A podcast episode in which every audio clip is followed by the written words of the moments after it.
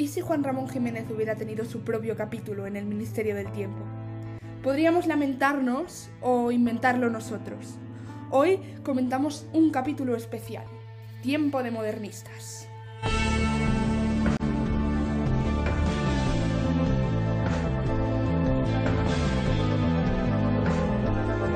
Hola a todos y bienvenidos una vez más a este podcast donde analizamos y comentamos el Ministerio del Tiempo capítulo a capítulo. Hace un par de semanas comentamos el último capítulo de la primera temporada y yo me quedé con ganas de hacer algo más. Así que después de comentar unas pequeñas cosas previas, voy a explicaros por qué este capítulo, de dónde ha salido y cómo va a funcionar la dinámica. Primero de todo, muchísimas gracias porque me siento súper apoyada. Es increíble, nunca me imaginé que tener un podcast pudiera ser tan guay y hay un montón de gente que me está ayudando, que está interactuando, de verdad, interactuad porque es increíble ver comentarios, mm, respuestas, lo que sea, es súper, súper guay. Vale, a ver, yo hace un tiempo me compré un micrófono, ¿vale? Porque quería empezar la segunda temporada con un micrófono, no sé qué, y lo tengo. Pero estoy todo el rato de un lado para otro, entonces se me ha olvidado traerme el micrófono. Tengo que grabar este capítulo hoy sí o sí y no lo tengo, así que el audio va a ser lo mejor que pueda. Yo creo que, que según he oído en las pruebas de sonido se oye bastante bien. Pero os juro que para el siguiente capítulo, que va a ser el primero de la segunda temporada, todo, todo va a ir muchísimo mejor. Y hablando de la segunda temporada, está absolutamente en marcha. Yo me voy a poner a ello ya de ya. No sé cuándo va a salir. Me gustaría tener por lo menos tres o cuatro capítulos grabados para cuando se estrene el primero. Porque tengo una vida muy ajetreada y de verdad no puedo estar grabando capítulos cada dos semanas. Pero sí, es oficial. Seguramente tendremos que hacer un parón de verano. Porque la segunda temporada es más larga que la primera. Pero eso ya se irá viendo. De todas formas, hay segunda temporada. Y antes de comenzar a explicaros qué es esto que estamos haciendo el día de hoy, recordar como siempre que el podcast tiene redes sociales y que lo podéis encontrar en TikTok y en Instagram como arroba analizando el tiempo y en Twitter como arroba el tiempo. Así que ahora sí, vamos a comentar este capítulo especial llamado Tiempo de Modernistas. Primero voy a explicaros un poco qué es sobre lo que vamos a hablar. Os voy a hablar un poco sobre los antecedentes, por qué y cómo hemos llegado hasta este momento. Luego, quién es Juan Ramón Jiménez, que es la persona a la que le vamos a dedicar este capítulo especial. Después voy a intentar explicar por qué no se habló sobre Juan Ramón Jiménez en la serie y por qué hay que hablar sobre él. Y por último, vamos a comentar cómo sería un capítulo del Ministerio sobre Juan Ramón Jiménez. Bueno, si habéis estado aquí desde el principio, y si no, yo os lo comento, puse en marcha este podcast a mediados de julio, me puse a grabar un montón de capítulos y el día 25 de agosto salió el avance. Porque la semana siguiente, día 1 de septiembre, iba a salir el primer capítulo. Desde entonces, cada dos viernes, ha estado saliendo un capítulo hasta el día 8 de diciembre, que ha salido el último capítulo, y ha sido increíble, ha ido creciendo poco a poco y ver cómo gente de mi entorno e incluso personas desconocidas se han sentado a escucharme es genial, porque además es escucharme hablar sobre las tres cosas que más me gustan, series españolas, historias y literatura. Pero bueno, a pesar de todo esto, hemos dejado una cosa abierta. ¿Qué pasa con el capítulo que todos queremos de Juan Ramón Jiménez? ¿Por qué ni siquiera se le menciona y cómo podemos homenajearlo? Cuando salió el segundo capítulo, el de Lope de Vega, yo hablé de que me encantaría que se hubiera hablado de Juan Ramón Jiménez y algunas personas me respondieron que también les hubiera gustado un montón que se hablara sobre él. Así que aquí estamos. Pero quizá haya gente que no conozca la figura de Juan Ramón Jiménez. Así que os voy a contar un poquito su vida, qué escribió, qué hizo, por qué es importante para nuestra literatura. Bueno, pues Juan Ramón Jiménez nació en Huelva allá por 1881 y murió en 1958 habiendo ganado un premio Nobel. Casi todo el mundo lo conoce por Platero y yo, que es una novela de carácter poético, cuyo protagonista es un burro llamado Platero. Pero gran parte de la obra de JRJ, como le vamos a llamar a partir de ahora, es lírica. Empezó escribiendo en un estilo modernista, siguiendo la corriente de otros poetas como Rubén Darío, que se empezaba a extender tanto en Latinoamérica como en España. Cuando JRJ tenía unos 20 años, su padre falleció, lo que le llevó a una gran depresión por la que tuvieron que internarlo primero en Burdeos y después en Madrid. Y tras salir del sanatorio del Rosario, se enamoró perdidamente y escribió libros de amor, Arias tristes y Jardines lejanos, tres poemarios muy bonitos, pero que ya dejan atrás toda esa corriente modernista que Juan Ramón Jiménez llevaba arrastrando a sus espaldas. En 1903 decidió volver a su pueblo, donde escribió gran parte de su obra hasta 1913. Publicó Platero y yo en 1914. De vuelta en Madrid se casó con Zenobia Camprubí y fue nombrado director de las ediciones de la Residencia de Estudiantes de Madrid, donde conoció e inspiró a la siguiente generación de escritores españoles, la superqueridísima por mí generación del 27. Conoció a grandes poetas que todavía no lo eran, como Lorca o Alberti. Margarita Gil Roset se enamoró perdidamente de él, pero se acabó suicidando en 1932 después de intentar conocer su amor y otros problemas que la pobre mujer arrastraba tras de sí. En 1936, JRJ se marchó de España por la incipiente guerra y se instaló en Washington, pero después acabó mudándose a Cuba. Finalmente se instaló en Puerto Rico, donde vivió hasta su fallecimiento. Le dieron el premio Nobel en 1956 y tres días después falleció su mujer, que padecía cáncer desde 1931. JRJ falleció en 1958 en San Juan. Sus restos fueron trasladados a España y fue enterrado en Huelva. Por su edad, pertenece al novecentismo o a la generación del 14, pero fue mucho más cercano al modernismo en su primera etapa y a los poetas de la generación del 27 con posterioridad. Si algo está claro es que la poesía de JRJ ha trascendido con bastante éxito y que ha llegado a buen recaudo a nuestros días no solo nos ha dejado un premio Nobel del que presumir como país, sino que también dejó una amplia y bastante exquisita obra, mayoritariamente poética. No solo Platero y yo. Almas de Violeta, sus antologías, Belleza y otros de sus poemarios son solo ejemplos de lo capaz que fue de plasmar su mundo interior y el buen dominio del lenguaje que tenía. Además, le dio un tortazo a la RAE escribiendo con J todas las palabras que llevaran G o J y eliminando la X. Igual hay que aprender de gente como él y eliminar lo inútil de las cosas. ¿O no? Pero vamos a lo importante y a lo que realmente nos interesa el día de hoy. ¿Por qué no se hizo un capítulo sobre Juan Ramón Jiménez? Voy a ser sincera, no lo sé. Quizás sea porque no se encontró un verdadero porqué, porque a los creadores y guionistas no les interesaba o porque ya habían hablado sobre demasiados escritores en la serie. Aunque en realidad Nunca se habla lo suficiente sobre literatura. Y JRJ es una figura de la que desde luego hay que hablar. No solo su literatura, sino que además su propia persona marcaron un antes y un después en su generación y en las posteriores. Juan Ramón Jiménez fue un hombre al que realmente no le importaba mucho nada. Su vida había sido un poco estrambótica, pero de todas formas le fue relativamente bien. Decidió que todo lo iba a escribir con J y que no le gustaban las X. Pues ya está, las cosas como tienen que ser. Escribió más para sí mismo que para nadie, pero aquello no le vino mal para ganar reconocimiento. Lloró, se enamoró, fue enseñado y enseñó, y escribió la novela más lírica y poética de toda nuestra literatura. Platero y yo. Si figura en la lista de los premios Nobel españoles es porque lo merece, como también merecía un capítulo en el Ministerio del Tiempo. Y ahora sí, vamos a lo importante, a lo que de verdad nos interesa el día de hoy, cómo sería el capítulo de Juan Ramón Jiménez en el Ministerio del Tiempo. Vale, para ejecutar esto de forma coherente y ordenada, esta explicación va a funcionar casi como si estuviera comentando un capítulo cualquiera de la serie. Pero antes tenemos que situarlo en el tiempo. Ya que acabamos de terminar de comentar la temporada 1, este capítulo sería como un limbo entre esa primera y segunda temporada, donde brevemente trataré también de darle cierto sentido a algunas cuestiones que no se habían cerrado al dar comienzo a la segunda temporada.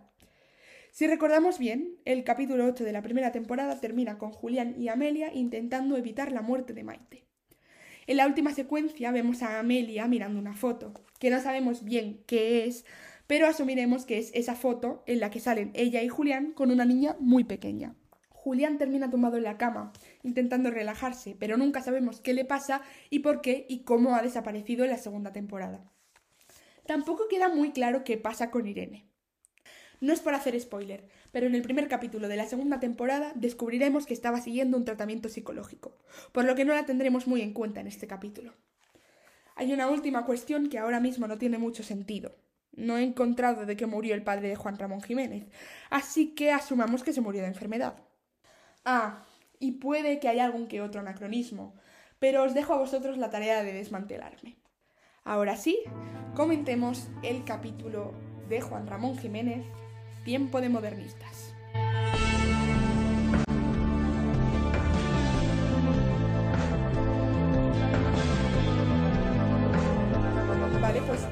Capítulo y como siempre no hay resumen. La primera secuencia es la última que vimos en el capítulo anterior, pero esta vez vemos la foto de Amelia, Julián y su hija en primer plano. Alonso deja a Julián en la habitación y Amelia esconde la foto. Entonces, él le pregunta qué es lo que está pasando entre ella y Julián. Amelia no lo tiene muy claro. Cree que le gusta, pero Julián es un poco conflictivo y todo el rato está diciendo que siempre va a querer a Maite.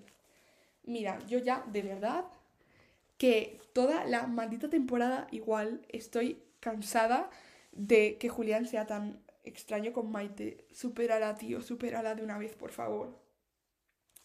La siguiente secuencia que vemos es en el ministerio Irene acompañada de dos guardias que se la están llevando. Entonces eh, Irene dice como muy callada y con esos aires de misteriosidad que ella siempre tiene, hijos de puta. Entonces Angustias está como siguiéndoles y está todo el rato pidiendo a los guardias que por favor la dejen hablar con ella dos minutos. Al final ellos ceden y Angustias e Irene se dan un abrazo. E Irene le dice, nos vemos pronto, Angustias. Y ahí entra la cabecera. Cuando Julián se despierta, Alonso, Amelia y él hablan de cómo ha sido la misión de Lorca. Entonces, por fin, Alonso se entera de que habían estado haciendo Julián y Amelia, y es que habían estado intentando salvar a Maite. Pero ya está, Alonso le dice a Julián que Maite está muerta y que ya no puede hacer nada más. Y Julián pues no tiene otra que aceptarlo y darse cuenta de verdad de que Maite está realmente muerta y que realmente él no puede hacer nada. Volvemos al ministerio y vemos a Ernesto y a Salvador en el despacho de este último. Hablan un poco de Irene, de todo lo que ha pasado con ella, con Leiva, con las fotos, y concluyen que está mucho mejor en el psiquiátrico y que ya volverá cuando se encuentre mucho mejor. Porque además no tienen planes de sustituirla. Irene es Irene y se tiene que quedar en el ministerio. Lo siguiente que vemos es un rótulo que pone 1900 1. Entonces vemos a Juan Ramón Jiménez, que está con su padre en el hospital. Al padre se le ve muy bien. Dicen que ya le van a dar el alta. Y vemos que Juan Ramón lleva bajo el brazo un ejemplar de su poemario Alma de Violeta. Volvemos a la casa de Julián. Bueno, que no sé si es la casa de Julián o si es un piso franco, pero les vemos a los tres ahí tranquilamente y reciben una llamada. Amelia dice, otra vez en peligro la historia de la literatura española. Entonces ella y Alonso van completamente convencidos al ministerio, pero Julián les dice que prefieren oír y que prefiere quedarse solo en casa. Ellos no hacen ni el esfuerzo, se piran sin él porque saben que no les va a hacer ni caso. En el ministerio, todos juntos. Salvador y Ernesto preguntan que dónde está Julián, pero a Miriam y Alonso les dicen que no les van a contar dónde está, lo único que Julián no va a ir, bajo ningún concepto va a ir. Entonces ya Ernesto empieza a contar qué es lo que ha pasado. Y es que el padre de Juan Ramón Jiménez no se ha muerto y por lo tanto este no va a ingresar en psiquiatría y no va a desarrollar su literatura más allá del modernismo. Entonces, ¿cuál es la misión? matar al padre de Juan Ramón Jiménez. Y Alonso, que siempre le hemos visto durante toda la temporada con sus aires de violencia, pregunta, ¿pero cómo vamos a matar a su padre? Y Amelia le responde, tenemos que hacerlo por la literatura. Pero claro, les falta un agente.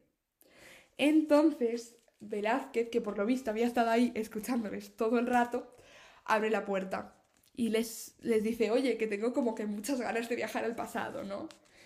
Y Salvador, que ha estado toda la temporada denegándole a Velázquez ir a misiones, solo han recurrido a él cuando estaban ya en las últimas y como última opción, le dice que sí, que venga, que como les falta un agente, que se vaya al pasado a resolver toda esta movida que se les ha presentado. Volvemos a 1901 y vemos a Juan Ramón sentado con otras dos personas que descubrimos que son Rubén Darío y Valle Inclán. Entonces hablan del padre JRJ que dice que ya está mucho mejor, que le han dado el alta y además cuenta que está escribiendo un tercer poemario que le gustaría terminar en Madrid y que además está pensando en mudarse allí. Volvemos al ministerio, esta vez estamos en el comedor y Amelia y Alonso están hablando de Julián, pero están hablando como con más discreción porque tienen a Velázquez delante, que por cierto no para de hablar de sí mismo y de sus cuadros. ¿Cómo no? Le preguntan que si no hay ningún pintor que le guste de esa época, de principios del siglo XX, y él dice que así en principio no. Entonces Amelia comenta que ha leído Platero y yo y que no pueden dejar que tal maravilla desaparezca. Aunque Alonso le ha convencido y no termina de estar segura con el plan de matar al padre de JRJ.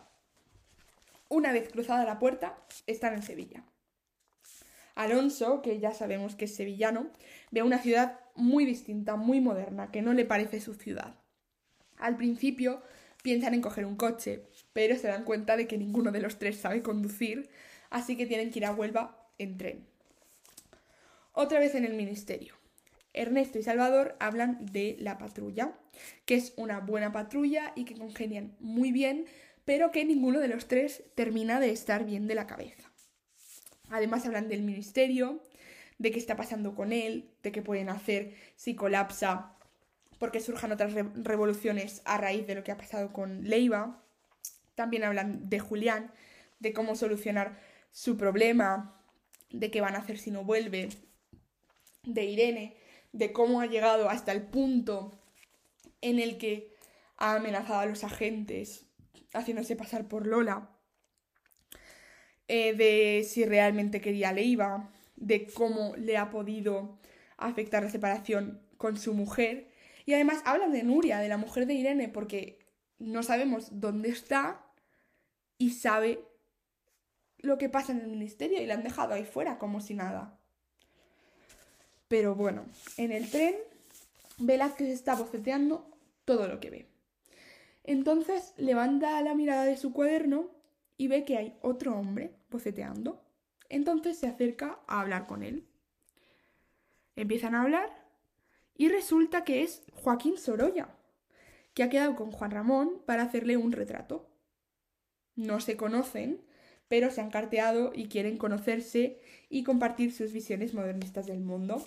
Sorolla en cuanto a la pintura y Juan Ramón en cuanto a la literatura. Entonces, Velázquez y él hablan sobre el propio Velázquez, que obviamente no desmantela su identidad, de Goya y de Picasso, entre otros pintores. Cuando llegan a Huelva, sus caminos se separan. Luego vemos a JRJ en casa con su padre, que le recita un poema de Almas de Violeta que es así. Cuando lloraba yo tanto, cuando yo tanto sufría, mis penas, solo mis penas, fueron constantes amigas. Me quedé sin ilusiones, me quedé sin alegrías, mis esperanzas y en el mar de mi desdicha, pobre y solitario náufrago, sin auxilio, me perdía. Llegó un momento supremo en que aborrecí la vida. Entonces brilló a lo lejos una playa bendecida, la playa del sufrimiento, de las tristes nostalgias. Pensé un instante en la lucha, sol que alumbró muerto día, y me abracé a mis dolores y salvé mi inútil vida. Además, empieza a contarle que lo escribió cuando él estaba enfermo, pero que no pasaba nada porque ya estaba todo bien, todo iba a salir bien, se iba a mudar a Madrid y su padre iba a estar bien. Le cuenta, pues eso, que se va a ir a Madrid con Valle Clan y que va a escribir su tercer poemario. Volvemos a ver a la patrulla explorando Huelva y lamentándose porque tenían que haberle preguntado a Sorolla dónde vivía Juan Ramón. Pero bueno. Vemos la puerta de la casa de Julián. Están llamando desde fuera, pero Julián no se levanta a abrir. Entonces después vemos un plano de Julián y un golpe. Salvador ha tirado la puerta y le dice, vamos a hablar sí o sí. El siguiente movimiento de la patrulla es ir al hospital de Huelva a preguntar por Víctor Jiménez, que así es como se llama el padre de Juan Ramón. Pero no les pueden decir nada, cosas de privacidad. Entonces Velázquez, que está todo menos a la misión, se da cuenta de que en el hospital tienen colgada una réplica de las meninas y se queja porque dice que está mal hecha, que está con demasiado detalle y que él no pintó esa obra para que tuviera tanto detalle. Al final es lo que tiene el protoimpresionismo. Volvemos a la charla de Salvador con Julián y le da un ultimátum. Le dice que o vuelve al ministerio o lo llevan a un manicomio. A Julián le da un ataque de ira de estos que le han estado dando en los últimos capítulos y le dice a Salvador que está hasta los cojones del ministerio y que le da igual que lo lleven a un manicomio, pero no va a volver. Salvador lo amenaza de nuevo y le dice que le va a llevar a la cárcel del siglo XI donde estuvo en algún momento encerrado Leiva. En vuelo a la patrulla que ya se ha rendido con el hospital, se cruza a Valle Inclán. Amelia lo reconoce porque ha estado todo este tiempo estudiando literatura moderna y le dice que le encanta Luces de Bohemia. Y él le responde, ¿qué es Luces de Bohemia? Porque claro, todavía no la había escrito. Entonces Amelia pone la cara de la acabo de cagar completamente. Que por cierto, Luces de Bohemia es una super obra de teatro, a mí me encanta. Además es como una oportunidad muy guay de ver cómo los actores hacen de ciegos. Increíble, la verdad. Eh, solo he visto rollo una lectura dramatizada pero me encantaría ver Luces de Bohemia representada, la he leído varias veces y es una, es una pasada, pero Valle todavía no sabe que la va a escribir. Entonces le preguntan por Juan Ramón Jiménez y él les dice dónde está su casa. Julián, asustado por la amenaza de Salvador, llega a Huelva. Se encuentra con la patrulla y le dicen que él va a ser el cebo, aunque él no tiene muchas ganas va a casa de Juan Ramón con la excusa de examinar el gotelé. Tiene un veneno con el que se supone que tiene que matar a Víctor Jiménez, pero no se atreve a dárselo. Cuando Julián vuelve con la patrulla, Amelia habla personalmente con él. Julián está cabreado, pero es un poco un intento de ocultar la angustia y la tristeza que siente. Además, no le cuenta a Amelia toda la charla que ha tenido con Salvador y que éste lo tiene amenazado. Entonces Amelia intenta consolarlo y por lo visto lo hace con éxito porque se acaban besando. Ya he hablado mucho de lo que opino de la relación de Amelia y Julián y la verdad es que no les pegó mucho. Pero bueno, no pasa nada, se besan, ya está. Mientras tanto, Alonso y Velázquez están hablando de arte. Alonso está investigando en internet sobre la Venus del espejo. Le parece un cuadro impresionante. Y le dice a Velázquez, a mí las meninas no me impresionan tanto como ver a una mujer desnuda, tan bella y tan humana. Y Velázquez aprovecha para quejarse de que los ingleses le robaron el cuadro, porque bueno, hoy en día el cuadro no está en España, está allí, en las tierras inglesas. Julián y Amelia vuelven con ellos y están un poquito raros. Pero eso no importa porque entre los cuatro tienen que idear un plan nuevo. Otra vez en el ministerio vemos a Salvador y Ernesto hablando de nuevo sobre la patrulla, sobre cómo estará yendo toda la misión y justo les llaman para avisarles de que la misión ha sido fallida y a estos dos no se les ocurre qué más hacer, así que deciden sacar un whisky y empezar a beber. Y Angustias, que como siempre está ahí con la oreja puesta, cotilleando, tiene una idea, que es regalarles a Juan Ramón y a su padre una botella de whisky envenenado, porque Julián no se había atrevido a envenenarle directamente. Así que llama a Velázquez y le explica, oye, amigo, mira lo que se me ha ocurrido, que así podéis matar al, al hombre. Y lo siguiente es, lo siguiente que vemos es cuando ya lo tienen todo planeado. Entonces, esta vez es Amelia quien va a la casa Jiménez. Y cuando ve a Juan Ramón, empieza, nada más le ve, empieza a recitar uno de sus poemas. Tengo una tristeza dentro de mi alma, siento unos deseos de ahogarme en mis lágrimas. ¡Ay, que solo estoy!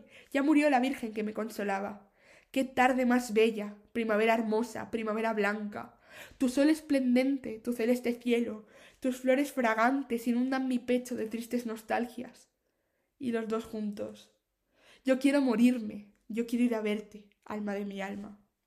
Y Amelia, emocionadísima por el momento que acaba de tener, sinceramente a mí también me pasaría, le dice que lo admira un montón. Y él, amablemente, la invita a pasar a su casa. Se da cuenta, Amelia, de que el whisky no tiene que ser para Juan Ramón, que no es quien tiene que morir, sino para su padre. Así que finalmente no se lo da. Y la misión vuelve a ser fallida. Esta vez es Julián quien consuela a Amelia, que se siente mal por no haber cumplido con la misión. Y Alonso y Velázquez se huelen algo raro entre estos dos, así que empiezan a idear un plan por su cuenta. Se pelean entre los cuatro porque Amelia y Julián no quieren seguir con el plan. Han decidido que no es una buena opción matar al padre de Juan Ramón y que además es muy difícil. Así que Alonso y Velázquez van a tener que actuar sin tener en cuenta a Julián y Amelia, que han decidido volver a 2015. Velázquez y Alonso entran en casa de los Jiménez con la excusa de hablar con los dos. Y los cuatro se reúnen en el salón. No encuentran muy bien el momento de darles el whisky porque Juan Ramón no se va y obviamente él no es quien tiene que morir. Pero se lo acaban dando y beben los dos, Juan Ramón y Víctor.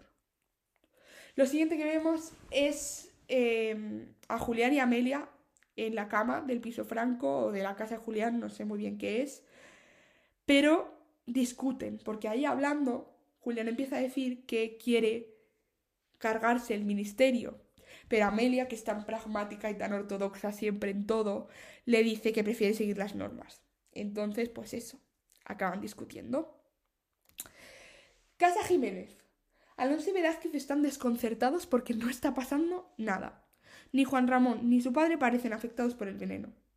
Entonces Alonso se le ve en la mirada, porque Nacho Fresneda es muy buen actor y se le ve en la mirada, se da cuenta de que tienen que hacer otra cosa, que tiene que haber otra solución. Velázquez, por si acaso, lo que sea, sale un momento con las cosas de ir al baño y llama angustias, porque está preocupado de que Juan Ramón pueda morir y necesitan el antídoto del veneno por si lo que pasara. De repente se oye un grito. Volvemos, bueno, eh, la cámara sigue a Velázquez hasta el salón de la casa y vemos que Alonso ha atacado a Víctor y que Juan Ramón no para de toser. Llaman a la puerta. Víctor se está desangrando en el suelo mientras Juan Ramón no para de toser. Entonces Alonso está ahí como quieto, súper tieso, mirando lo que acaba de hacer, el caos que ha sembrado, y Velázquez corre a abrir. Es Ernesto. Juan Ramón cae inconsciente y la pantalla se funde a negro.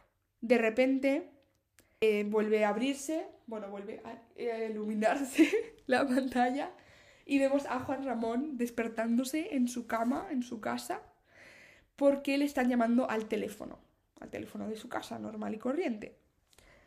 Le cuentan que su padre ha muerto y él empieza a llorar desconsoladamente. La siguiente secuencia que vemos es en el despacho. Están Ernesto, Velázquez y Alonso, aparte de Salvador y Angustias. Amelia y Julián no están. Les dicen que la misión ha sido cumplida con éxito. Entonces Amelia llega corriendo, se disculpa por haber llegado tarde y dice que Julián ha desaparecido y no tiene ni idea de dónde está. Y la última secuencia que vemos es Julián cruzando la puerta a Filipinas en 1898, como descubriremos en la siguiente temporada. Hasta aquí esta comentadita del capítulo Tiempo de Modernistas sobre Juan Ramón Jiménez. No sé hasta qué punto he hecho bien no sé hasta qué punto esta historia que me he inventado es buena, pero de verdad yo necesitaba un capítulo para Juan Ramón Jiménez y necesitaba darle un buen final a la temporada 1 porque se quedan ahí como varias cuestiones abiertas que de verdad había que cerrar.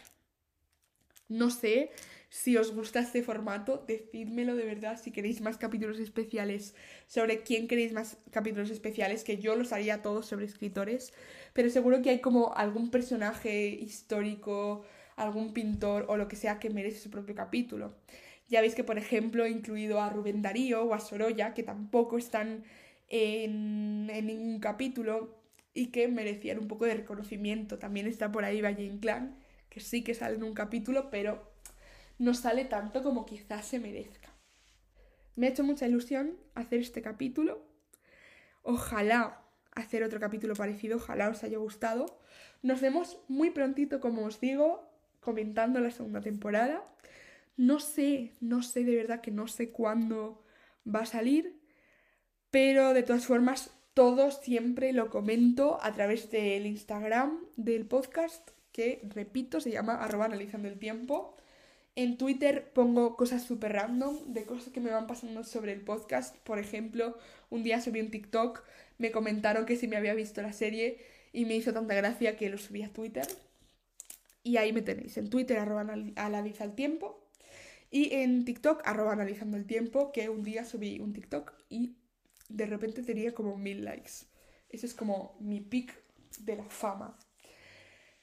De verdad, eh, sé que esto es muy difícil de hacer, sobre todo ahora, que lo más probable que es que no haya temporada 5, que hay un montón de cosas que no tienen nada que ver con la última temporada, pero Javier Olivares, guionistas del Ministerio del Tiempo, si me estáis escuchando y queréis coger ideas para hacer un primer capítulo de la segunda temporada. O sea, sí, para hacer un primer capítulo de la quinta temporada o lo que sea, yo os lo dejo. Bueno, podemos hablar, me podéis pagar un poco, pero no pasa nada.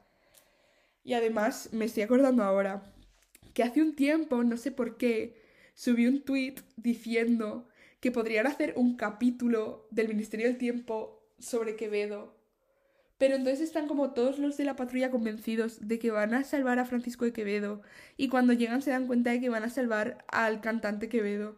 Y Javier Olivares lo vio, lo retuiteó, me dio like muchísima gente, la verdad es que me sentí famosa.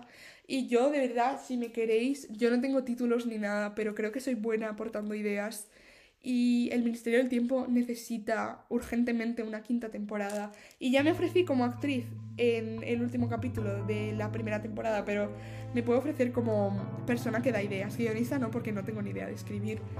Guionistas del mundo, podéis escribir sobre esto. Me podéis pagar un poco también si queréis, no pasa nada. Y nada, nos vemos muy pronto, espero.